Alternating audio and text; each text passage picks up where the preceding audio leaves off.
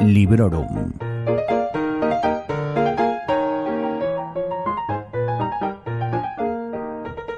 Hola a todos y a todas. Soy Vanessa y esto es Librorum, el podcast en el que os hablo de lo que he leído, de lo que me gustaría leer y un poco de lo que surja, siempre en relación con los libros y la literatura. Para algunos y para algunas las vacaciones de verano sobre todo son sinónimo de más tiempo para leer. Naturalmente eso va a depender del tipo de vacaciones que hagáis, ¿no? Pero si como yo os habéis tirado una semana mínimo tumbada a la Bartola en la playa o en la piscina, pues probablemente hayáis leído también bastante. Así que voy a echar la vista atrás y os voy a hablar de esos libros que he leído durante los últimos días de julio, el mes de agosto y la primera semana de septiembre. Iré rápido porque también quiero mirar hacia adelante y aunque a veces me resisto a hacer planes y listas de próximas lecturas, he llegado a la conclusión de que necesito un poquito de organización y aunque suelo llevar la cuenta de cabeza, pues me apetece, me ha parecido bien compartir con vosotros y con vosotras esas intenciones, esos entre comillas, propósitos para la nueva temporada, ¿no? Como la que dice que en septiembre se apunta al gimnasio o empieza las clases de pintura. Luego ya, cuando pasen unas semanas desde que has hecho esos propósitos, luego a ver lo que queda en pie. Pero de eso ya hablaremos más adelante también. Sin más preámbulos, voy al lío.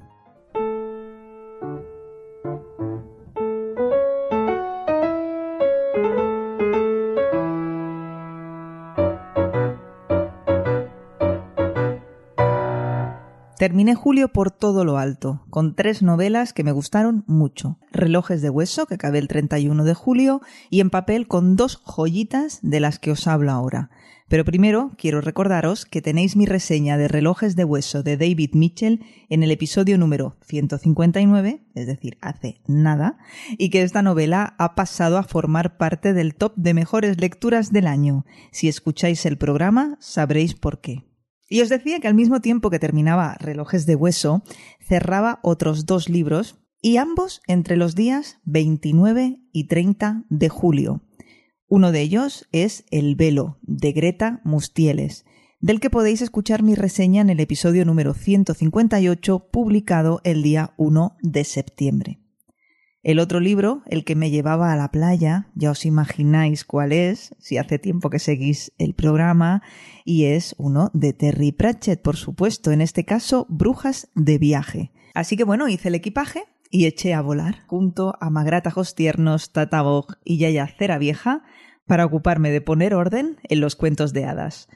Esto es lo que hace Pratchett en esta novela, darle un buen repaso, darle un buen meneo a esos cuentos clásicos de hadas eh, que conocemos todos y todas, y además es que les da la vuelta como un calcetín, no simplemente les da un meneo. Además, con ese humor irónico tan característico del autor, nos saca los colores, hablándonos de lo que más o menos todas y todos hacemos cuando viajamos al extranjero en nuestro papel de turistas. Vamos, que me lo pasé genial leyendo esta magnífica novela del mundo disco y la próxima en la lista, la que me tocaría leer, es Lores y Damas, también de la saga de las brujas. Ya la tengo comprada, pero no sé, no sé si finalmente le voy a dar prioridad a otra de la saga de los guardias que aún no he leído y que me han recomendado mucho. Todo eso lo decidiré cuando le vuelva a llegar la hora, ese momento que a mí me apetece volver a leer un libro del mundo disco. Y sigo con lo que hice en agosto, que fue embarcarme en una relectura en digital en este caso, y es la tercera relectura que hago en 2023. No está mal, ya que era uno de mis propósitos para este año nuevo, y bueno, lo he cumplido con creces. Le recomendé a Carlos que se leyese La mejor venganza de Joe Abercrombie por lo de la adaptación a película y tal. Y se me ocurrió que podía acompañarle y que podíamos leer el libro juntos. Que luego al final no lo hemos leído juntos porque él lo aparcó temporalmente por cuestiones que no vienen al caso, luego lo ha recuperado y se lo está leyendo, pero la cuestión es que yo en cambio sí seguí adelante. Esta novela reconozco que tiene para mi gusto, algún altibajo. Hay una parte del libro que a mí personalmente se me hace un poco repetitiva. Es una novela, por supuesto, que no es perfecta, pero en general la recomiendo muchísimo, es una pasada, o eso al menos me ha parecido a mí, sobre todo esta segunda vez que la he leído. Porque además, como hay personajes que luego ves en la trilogía de la Era de la Locura, pues está muy bien verlos pulular por esta novela, que es un spin-off de la primera trilogía que escribió el autor, es decir, la trilogía de la primera ley. Voy a abrir un pequeño paréntesis para los no iniciados en el tema. Joe Abercrombie escribió, después de esa trilogía, la primera, la de la primera ley, tres novelas spin-offs ambientadas en el mismo mundo, en las que algunos de los secundarios de la primera trilogía cogían el rol protagonista. Después escribió otra trilogía que es la de la era de la locura, ambientada también en el mundo de la primera ley, pero que tiene lugar 30 años más tarde. Cierro paréntesis y os recomiendo, por supuesto, que leáis Abercrombie. Yo leí La mejor venganza por primera vez en 2015, o sea que ya han pasado ocho años. Me acordaba más bien de poca cosa, pero a medida que vas entrando en la historia te van volviendo los recuerdos, agrandados incluso por, por ese bagaje que, he ganado al leer el resto de los libros del autor a lo largo de todos estos años. Estoy dudando si grabar o no una reseña sobre esta novela. Se me acumula la faena. si en las próximas semanas veis que saco la reseña de la mejor venganza, estupendo. Y si no, estupendo también, porque ya desde ahora aprovecho para recomendarla.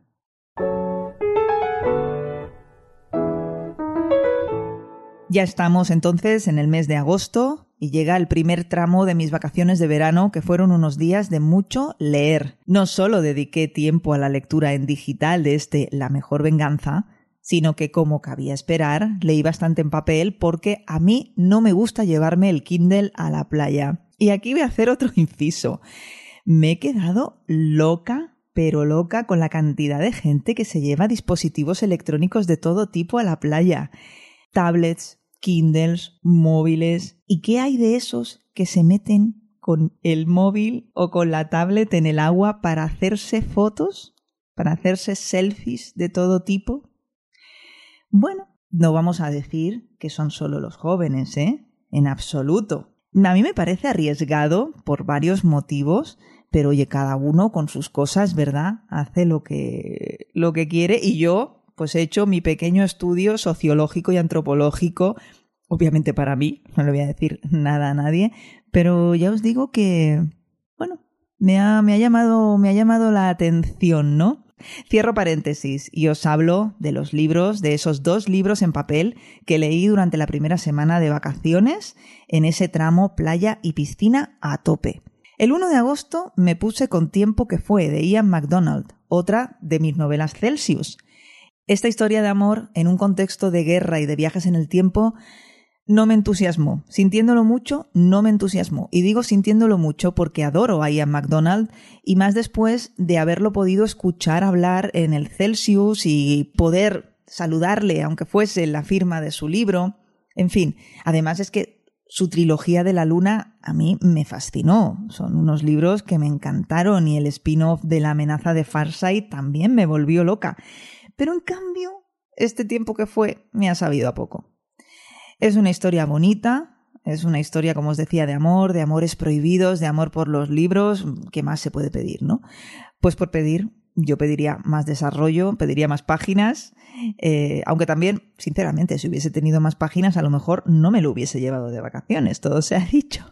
Pero bueno, no puedo evitar esa sensación de que me ha faltado algo, de que le falta chicha.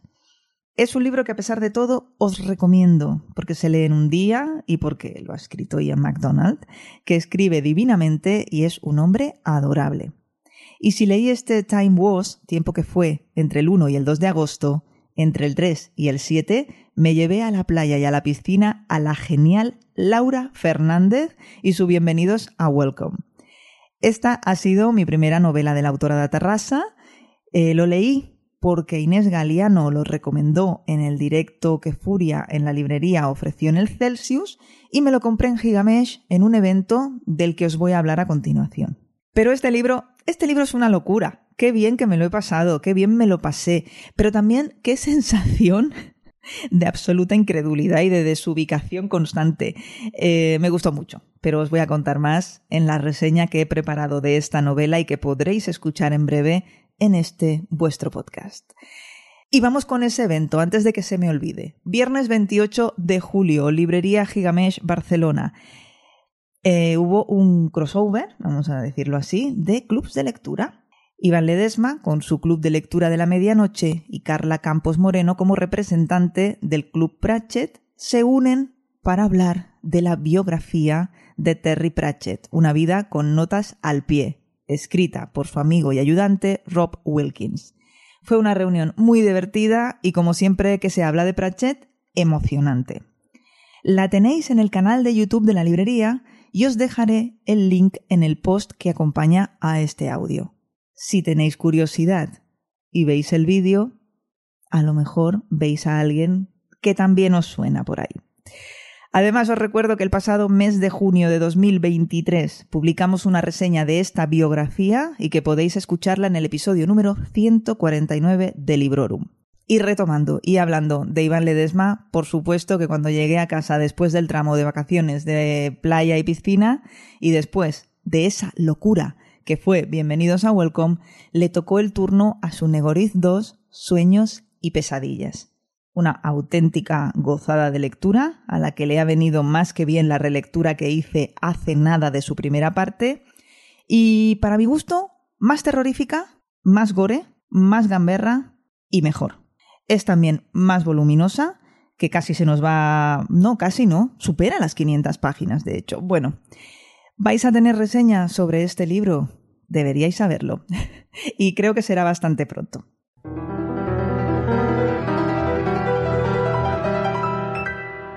Tras una segunda escapada que no me dejó apenas ratos de lectura a lo justo en el avión y poco más, me dediqué sobre todo a terminar ese Negoriz 2. Y cuando lo hice, que coincidió más o menos con la vuelta a la oficina, me apetecía mucho un cambio de registro. Lo encontré en otro volumen de mi colección de Petits Plaers, de la editorial Viena.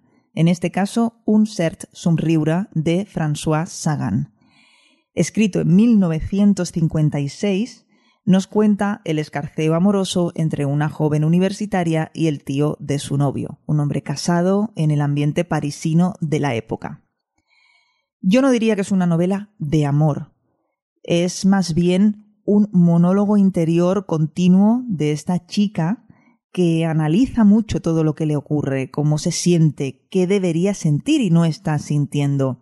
No está nada mal, Está muy bien escrito y sí que me gustaría leer Bon día tristeza, en castellano Buenos días tristeza, de la misma autora, que también está disponible en esta colección de Petits Plaes. Por cierto, lo he dicho alguna vez y no está de más recordarlo. Si no leéis en catalán, también encontráis estos pequeños placeres en castellano a través de ediciones invisibles. Una vez hube terminado con la mejor venganza quise ponerme con otra lectura en digital y en este caso la elegida fue Nunca Noche de Jay Christophe. Este es uno de los autores confirmados para el Festival 42 de este año y no he leído nada suyo todavía. Pero cuando empecé a leer sus primeras páginas tuve la sensación de que el aire que desprendía, por decirlo de alguna manera, era bastante parecido al libro de Abercrombie que me acababa de leer. Así que opté por otra autora que también vendrá al 42 y que es Mariana Enríquez y su título más conocido y reconocido, Nuestra parte de noche. Mi última obsesión. Si me seguís en redes sociales, imagino que estaréis al tanto del efecto que ha tenido esta lectura en mí. La empecé el 27 de agosto, la acabé el 6 de septiembre, tiene 672 páginas y bueno, es una lectura lo dicho, a mí me ha obsesionado. Es una lectura, yo creo que, que, que, de las que obsesionan a cualquiera. Es una novela que te atrapa, es inquietante, es abrumadora, es genial. Todo lo que tengo que decir es bueno y lo diré en una reseña sin spoilers que ya sé que me costará la vida y que no sé cuándo va a estar disponible, también lo digo. De momento, es que ya lo he dicho, ¿eh? se me acumula el trabajo. De momento solo os puedo decir que os la recomiendo muchísimo y que estoy deseando poder ver y escuchar a la autora en vivo y en directo cuando venga al festival. Y mientras leía nuestra parte de noche, pues no leía otra cosa. Ya sabéis, porque muchas veces os lo he comentado, que me gusta combinar una lectura en digital y una en papel. Pero Mariana no me dejó no, no me lo permitió porque su novela requería todo mi tiempo, toda mi atención y vaya si lo tuvo. Y antes os decía que tras Negoriz 2 el cuerpo me pedía un cambio de registro. Pues ya os podéis imaginar si después de nuestra parte de noche, que es una novela de terror perturbadora, el cambio de aires que quería pues era total. Eh, de hecho tenía dos previsiones que me las salté porque tenía esa cosa en la cabeza de quiero algo que no sea de género. De hecho, quería leer Asimilación de Eva G. Guerrero, pero la misma Eva, cuando me vio hablando de nuestra parte de noche en un vídeo de Instagram, me dijo que quizá me esperase unos días. E-, ella misma me lo dijo. Y luego tenía previsto también leer Escritos Fantasma de David Mitchell para esa lectura conjunta que ha organizado Mangri. La verdad es que, mm, ya os digo, buscaba algo radicalmente diferente, a ser posible una lectura mucho más ligera y, y, como os decía, algo que no fuese de género. Así que unas horas después de terminar con la novela de Enríquez, empecé con una novelilla de poco más de 250 páginas de estas costumbristas inglesas, se trata de Clooney Brown, escrita por Marjorie Sharp. La escribió en 1944 y está ambientada en 1938. Llegué a ella por recomendación de MG, a quien recordaréis porque ha estado en un par de ocasiones en este podcast y, también la conocéis seguro porque participa en el podcast Ecos a 10.000 kilómetros. A ella es una novela que le gustó mucho y cuando dio un par de pinceladas, enseguida me la, no que me la apunté, sino que me hice con ella y me está pareciendo una lectura agradable a todos los niveles, de esas que se dejan leer, de esas que tienen unos personajes bastante cautivadores, que tiene un espíritu muy Downton Abbey. Sé que no me va a cambiar la vida, tampoco lo pretendo, pero sé que va a cumplir con su función de lectura agradable y de mm, ventilar un poquito la casa. Y siguiendo con esta búsqueda de las lecturas amables, tranquilas, aunque quizá en este caso no es tan tranquila, y en este caso he vuelto al género, quería algo cookie, simpático, algo no tan heavy como nuestra parte de noche, por supuesto, y me animé con un libro que entró en mi campo de visión gracias a una recomendación de Miquel Cudoñ y que tengo en papel aquí en casa porque me lo ha prestado mi amiga Noé. Se trata de Guía Mágica de Autodefensa en Galetas, Guía mágica de autodefensa con galletas, de Taking Fisher, seudónimo de Úrsula Vernon. Esta novela, editada en catalán por Indómita, tiene 384 páginas y en este momento estoy también rondando la página 100, creo. No sé, ayer por la tarde le metí un buen meneo. No sé ahora, eh, no la tengo aquí a mi lado. Es igual, es una novela de fantasía, es juvenil también y bueno, ya solo con el título que tiene, seguramente que ya sabéis, pues eso, que vais a encontrar aquí una lectura de primeras original. Y hablaré más sobre ella en el futuro, seguramente.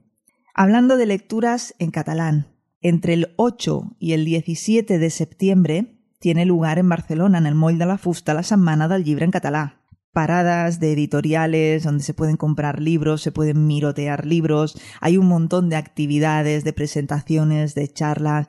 Yo este primer fin de semana no he podido ir por motivos personales y familiares, pero sin duda no pienso perderme la cita igual que también fui el año pasado y me gustó muchísimo. Hoy, el día en el que estoy grabando esto, es 11 de septiembre, Día de Cataluña, y antes de cortar esta grabación y mandársela al señor Mirindo para que la publiquemos dentro de unos días, os voy a contar mis planes para los próximos tres meses y pico, por supuesto, en cuestión de lecturas.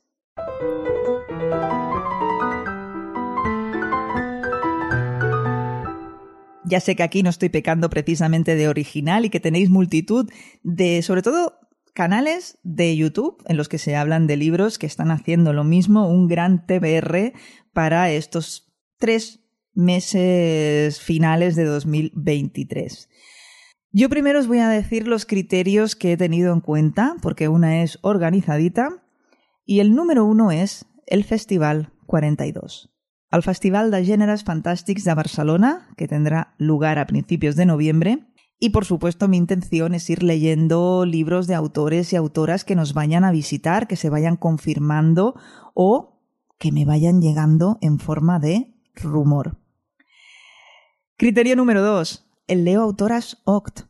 Yo la verdad es que mi ratio de autoras está más que bien. Siempre leo mujeres y todo lo que tú quieras, pero creo que es una iniciativa a la que no voy a dar la espalda y que me parece muy interesante y también necesaria. Criterio número 3. Libros que me hayan prestado y o enviado desde editoriales.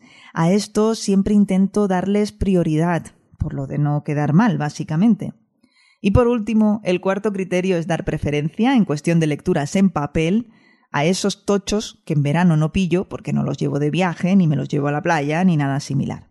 Así que este es el cuadrilátero, este es el escenario en el que se van a mover mis próximas lecturas, el TBR de final de año, y ahora sí, ahora voy a por los títulos.